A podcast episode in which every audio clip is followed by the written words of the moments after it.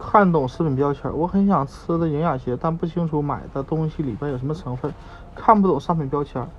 标签不仅为了帮助你了解商品本身，更是为了让你把商品带回家购买食品时注意这一点，并看并学会看懂商品标签，尤其是配料及营养成分说明。配料表会告诉你的商品里含有哪些物质，含量最多的成分会列在首位，以此类推。含量最少的列在末尾，你只需快速看一眼标签，就会知道麦片里的主要成分是精制谷物还是全谷物。比如商品中的糖、盐、脂肪或添加剂的含量比较高，也能从标签里看出来。例如，如果果糖在配料表里的位置很靠前，或者以下以几种不同的形式出现：玉米糖浆、蜂蜜和白砂糖，你就知道这食品这种食品里边几乎全是糖。查看。标签上糖的克数没有用，除非规定添加糖与天然糖，比如葡萄干麦片里的葡萄干所含的糖的克数分开写。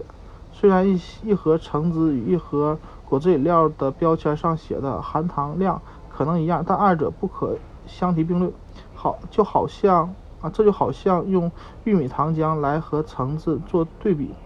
橙子中含的。是水果中的天然果糖，而果汁饮料中是人工添加的糖。超市货架上的大多数食品包装上都有营养成分的标签，这对每餐都要计算蛋白质和热量摄入的孕妇尤其有用，因为标签上会标明每单位食品中所含蛋白质的克数和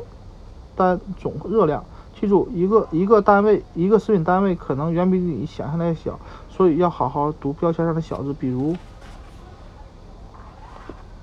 糖上标明每克为含热量一百卡路里，这看起来不多，但实际上一块糖一块糖就有二点五个单位。标出每日膳食营养素推荐摄入的量比例没有什么用，因为孕妇的营养。素摄入量与食品标签上不同，不过还有多种营养成分的食品值得购买。注意商品包装上的小字，忽略那些大字。例如，松饼的包装盒上的大字鼓吹采用全麦粉、麦素和蜂蜜制成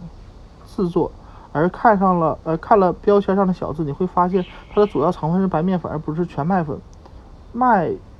麦素也只是很少的量，而白砂糖含量比蜂蜜